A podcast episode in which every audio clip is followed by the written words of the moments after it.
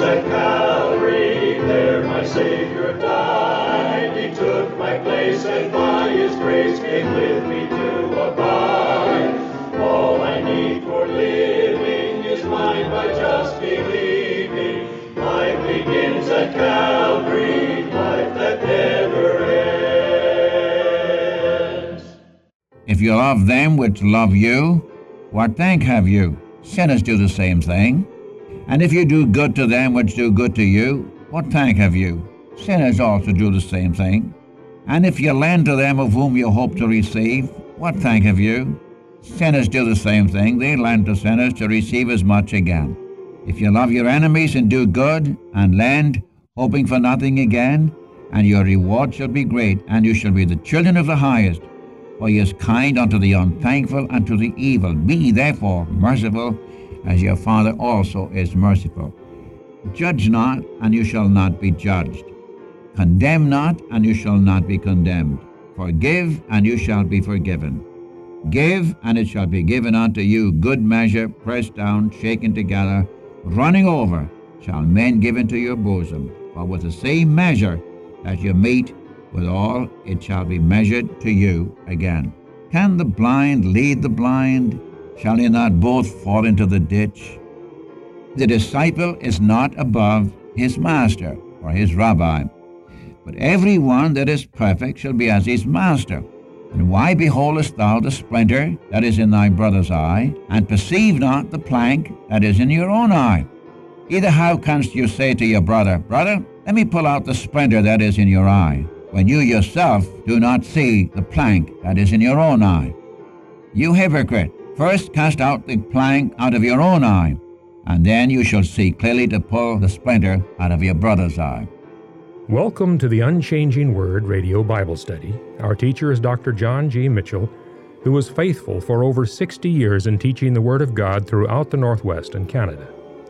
Many were blessed by his Bible teaching, and today we invite you to share in those blessings by listening to the Unchanging Word Radio Bible Study. Our name, the Unchanging Word, is committed to the fact that God's Word has not changed. What God reveals in His eternal Word always has been and always will be true. God never changes. Jesus Christ is the same yesterday, today, and forever. Luke chapter 6, verses 32 through 42 will be the focus of our study in this lesson with our teacher, Dr. John G. Mitchell. He continues looking at our attitude towards others, found in verses 27 through 38. These verses show the contrasts between divine and human relationships. In verse 35, we see that God is kind to the ungrateful and the evil, and God's kindness is without partiality. And in this, our Father shows His mercy. Now, do you and I show this attitude to others as well? With respect to judging others, Dr. Mitchell says we should temper judgment with mercy. James chapter 2 verses 12 and 13 says, "For judgment is without mercy to the one who's shown no mercy. Mercy triumphs over judgment." With both kindness, mercy, grace, and truth, here's Dr. Mitchell on the Unchanging Word Bible broadcast, Luke chapter 6, verse 32. We continue our studies again in the Gospel through Luke, and we're in chapter 6. As I have been reading these verses over and over again, I think possibly the key of the ethical teaching of our Savior to his disciples, for by the way, he is teaching his disciples, those who love him. I think you have it in verse 36 Be therefore merciful as your Father also is merciful. I press that for this reason. Uh, we are not here dealing with how God wants the man of the world to live. He doesn't expect anything from the man of the world. He's talking about his children, his disciples especially. And we've been following through the blessings and the woes. The teaching goes from verse 20 right on down through verse 49. You find somewhat of the same principle and ethical teaching in the book of Matthew, chapters 5 through 7, which is commonly known as the Sermon on the Mount. And we took up the, uh, the woes, and then we took up the first of all, the blessings given to the disciples, and then the woes, and this is aimed at the enemies of God. And then verses 27 to 38 our attitude to others. And this is what we were dealing with in our last lesson. What is to be my attitude to others? And you'll notice if I were to take it all in a little lump sum, he warns against being egotistical and selfish and self centered. If you take those verses from uh, 27 right on down to verse 36, for example, you have such things as loving, doing good, of giving, and blessing, and so on, praying for your enemies. And then the Lord gives to us examples in 27 to 29. He goes on to say, I say to you, love your enemies, do good to them that hate you, bless them that curse you, pray for them which despitefully use you. And if anybody hits you, why, uh, don't reciprocate. Uh, bless them instead of, of cursing him or of taking an attitude of wanting your own back. And be generous he takes that up. And then in verse 31, we have what is known as the Golden Rule as you would that men should do to you, do also to them likewise. Now, starting from there, uh, we go on this question of our relationship to them. If you love them which love you, and he's using an illustration of the human in contrast to the divine, from verse 32 right down through verse 36. May I repeat it? He's contrasting human relationships with divine relationships. If you love them which love you, what thank have you? Sinners do the same thing. And if you do good to them which do good to you, you needn't blow yourself up. What thank have you? Sinners also do the same thing. And if you lend to them of whom you hope to receive, what thank have you? Sinners do the same thing. They lend to sinners to receive as much again. In other words, we're children of God. I'm speaking to those of you who are really children of God. God expects us to be different, to be more generous, more loving, more careful than those who do not know the Savior. And then in, verses, in verse 35 and 36, if you love your enemies and do good and lend, hoping for nothing again, and your reward shall be great, and you shall be the children of the highest.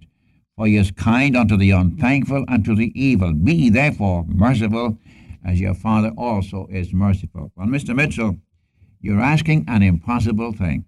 Let me be true. Not one of us in our own strength can do this. Our natural reaction is to reciprocate. No one's going to make us a doormat.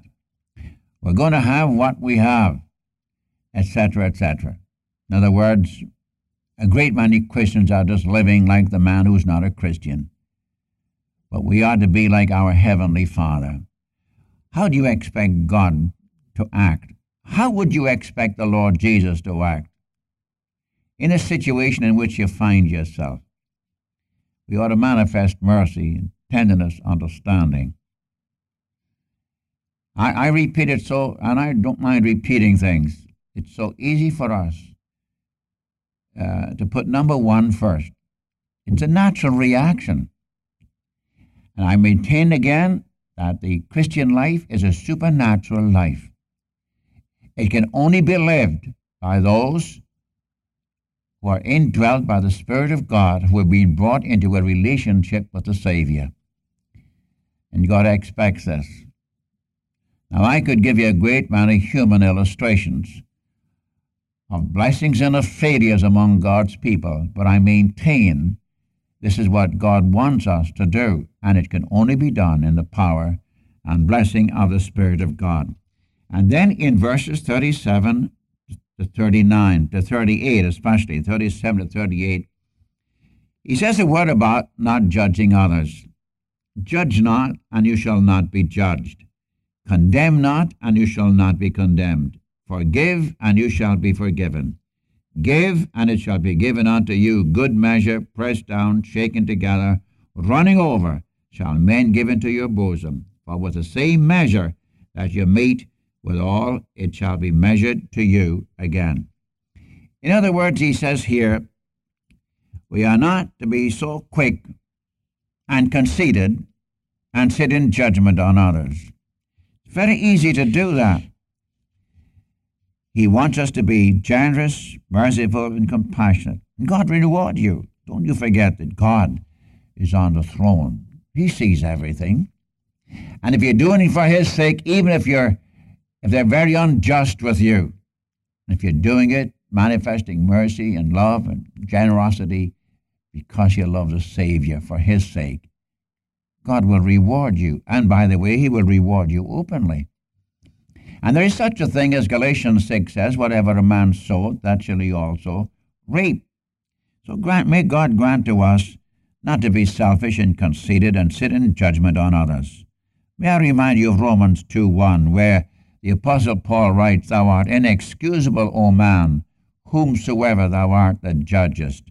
For wherein thou judgest another, thou condemnest thyself. For thou that judgest doest the same things. You say, Well, Mr. Mitchell, I believe in justice. Yes, but I believe that justice ought to be tempered with mercy. You know, we can be so, so exact and so just, that we crush others instead of helping. I know I'm talking about a very touchy subject because every one of us would like to justify ourselves. It's very easy to do that. So easy, so, oh, it's so easy to do it. But how am I going to help the other fellow? How am I going to display something of the compassion and love of God? And as I said over here in verse 36, be ye therefore merciful, even as your Father, your heavenly Father, is merciful. So may our justice be tempered with mercy. And he goes on to say, if you give, if you're generous, the Lord will take care of you. You know, I've oftentimes said, God will never be in our debt. Did you hear what I said? You may boast about being generous for God and you're giving and everything else. God's not going to be in your debt, my friend. If you're sacrificing for Him, you can leave it in His hands. God's not going to be in your debt. He will give to you good measure, pressed down, shaken together, running over. Shall men give unto your bosom more than you can even take in? For with what measure you mete out, it shall be measured to you again. And then, starting in at verse 39 through 49, he gives illustrations of his teaching. And I'm glad the Lord does that. And for example, in verse 39, he gives you the illustration of the blind. He condemns blind leadership. Blind leadership generally leads to disaster. And I'm sorry to say that oftentimes people are blind to the truth. I wonder if I would say something about this. Can the blind lead the blind? Shall they not both fall into the ditch? It might be well for me to suggest something here to your heart. We're living in days when there are so many false teachers, blind to the truth. 2 Corinthians chapter 4, the fourth verse says, the God of this world, that is Satan, the God of this world hath blinded the minds of those who believe not, lest the glorious light of the gospel of Christ, who is the image of God, should shine upon them. In 2 Peter chapter 2, the first verse I read, There were false prophets among the people, there shall be false teachers among you, who shall bring in damnable heresies, denying even the Lord that bought them and oh, how many people are being destroyed spiritually, morally, through false teaching. We have so much of it today. And one could spend a good deal of time warning, warning God's people. And I would suggest that when you hear teaching of any kind, ask yourself, what place does this give to the person of Christ and what place does it give to the work of Christ guaranteed by his resurrection and exaltation? Oh, how many blind leaders there are today who are leading thousands of people into the ditch and in the destruction of souls. I say this kindly, but I'm not blind to the fact that there are so many, even on the radio and in pulpits, who are leading people astray, leading them away from the Savior. Please stick to your Bible. Paul says to, to us to, to examine all things and prove that which is good. And how in the world can I do it without getting into my Bible? Remember again, and I, I'm just telling you this again and again and again stay in your Bible. If it's God's Word, then God has an answer for you in that book. It's for you and for me to spend time in the Word of God. What does God say about it? The only true picture is what God says. He's given to us a complete revelation from Genesis to Revelation. And again, I say how appalled I am at even evangelical Christians who are so ignorant of so many, so much of the truth of God. So our Lord here gives an illustration. And for us to follow unspiritual, unregenerate men can only lead us to disaster. Remember, as the 119th Psalm says, the entrance of thy word giveth light. And then in verse 105 of the same Psalm, thy word is a lamp unto my feet and a light unto my path. The same, in the same Psalm, verses 9 and 11, uh, wherewithal shall a young man cleanse his way, but by taking heed according to thy word. Thy word have I hid in my heart, that I might not sin against thee verses 9 and 11. I've been quoting 119 Psalm, verses 9 and 11, 105, and I believe 130. Now, in verse 40, you have a second illustration between a teacher and a pupil. I read, The disciple is not above his master or his rabbi, but every one that is perfect shall be as his master. In other words, the master is seen in the perfected pupil. Some people think, some students think they know more than their teachers.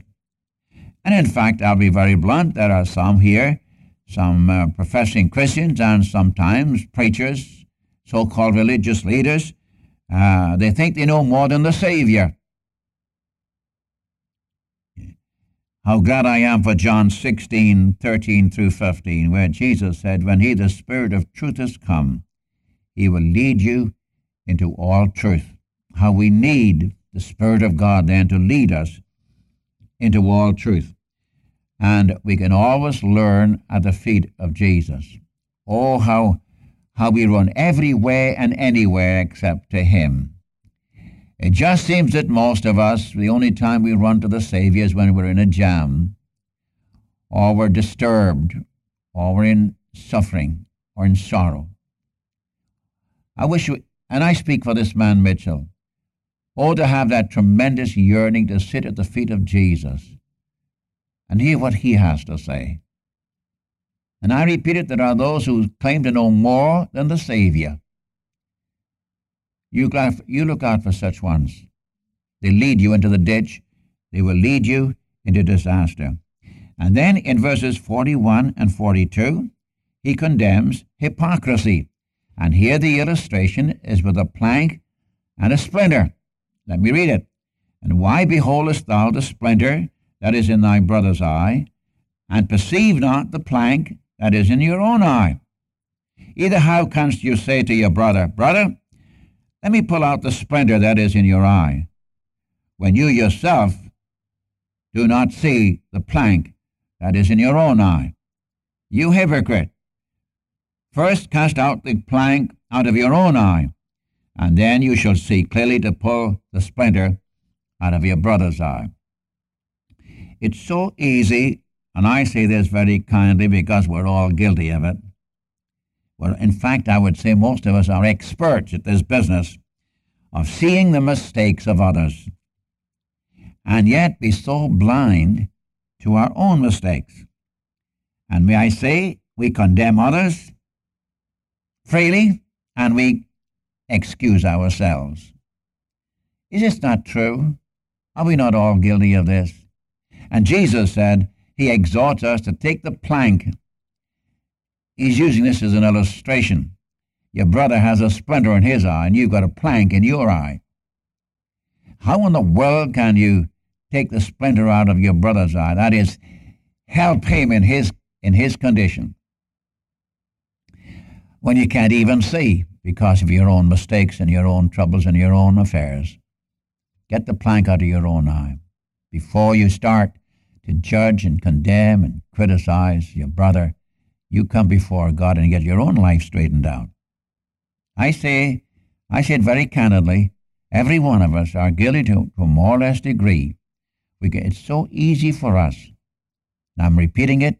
It's so easy for us to see the other fellow's mistakes and failures and be blind to our own condition. Sometimes we have covered up ourselves so much we've never seen the condition of our own heart before God. You remember dear old Job? Uh, Job, by the way, was written to teach us repentance. God took the best man he could find. And Job starts with God saying to Satan, Have you seen my servant Job? He's a wonderful fellow. He's a wonderful fellow. And goes on, and after two chapters, that's the end of Satan. And you've got his philosophical friends come along, try to break Job down. No, sir, he's so full of his own self righteousness. And then Elihu, the servant of God, comes along, and he can't do one thing either. And then God steps into the picture. And how does it end? With Job crying out. In fact, in fact, in one passage, he's, if I use present day terminology, he says, I've got to put a zipper on my mouth. I've talked without even having any sense. But he ends up by saying, I've heard of thee by the hearing of mine ears. Now mine eyes see thee. I abhor myself. We never get a true picture of ourselves until we stand in the presence of the Savior. This is true of Peter. This was true of Daniel, true of Isaiah, true of Job. It'll be true of you. Once we gaze upon the perfectness and the righteousness and the wonder of our Savior, we just see what we folk are. And when we see what we are, we won't have any time to criticize and judge the other believer. This is what the Lord's talking about in verses 41 and 42. Really, he's condemning hypocrisy. And then as we follow through, he takes up the next one. He takes up the illustration of good trees and bad trees. Now, this is so obvious, I needn't, I needn't take time to go into it. A good tree bringeth forth not corrupt fruit, nor does a corrupt tree bring forth good fruit. Every tree is known by its fruit. You don't gather figs of thorns, and you don't get grapes out of bramble bushes. So a good man out of the good treasure of his heart bringeth forth that which is good, and the evil man out of the evil treasure of his heart bringeth forth that which is evil. For out of the abundance of the heart man speaketh. Now here we come to an amazing passage of Scripture, and I'm going to take some a little time on this, but I want to suggest that you read the book of Ma- uh, uh, the book of Mark. You read Mark chapter seven, verse twenty-one. Out of the heart of man proceed certain things. Uh, you, you reveal yourself what you are by what you do. A fruit is known, a tree, pardon me, is known by its fruit. Does your neighbor know, for example, that you belong to the Savior? Does your family know that you love the Savior? Are you any different from the man and the woman of the world? You who have confessed Christ as Savior? And if you're not a Christian, why do you do the things that you do? Things that you say, I have to go into your heart. And your heart is manifested. What you are is revealed by what you do and what you say. Now, we'll take us up in our next lesson. So please read the Gospel through Luke, chapter 6. And we're dealing in our next lesson from verse 43 and going on through the chapter into chapter 7. Please read the gospel through Luke over and over and over again. And may the Lord Himself be very, very precious to you today. And remember, you belong to your Heavenly Father. Let us live as the children of God, as the children of light. Let us not live as the children of darkness. And the Lord bless you.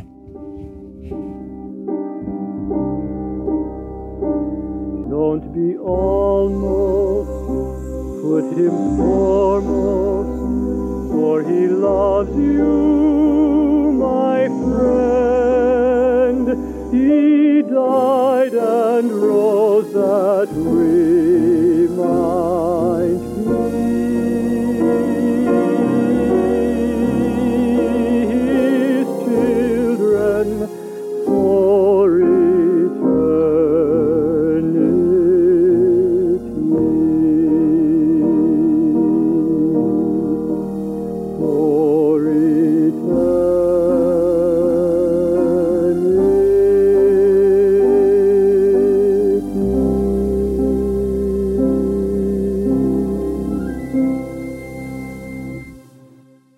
Thank you for listening to the Unchanging Word Radio Bible Study today.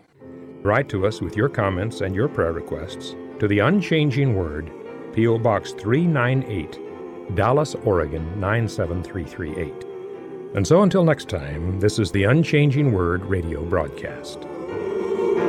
Life begins at.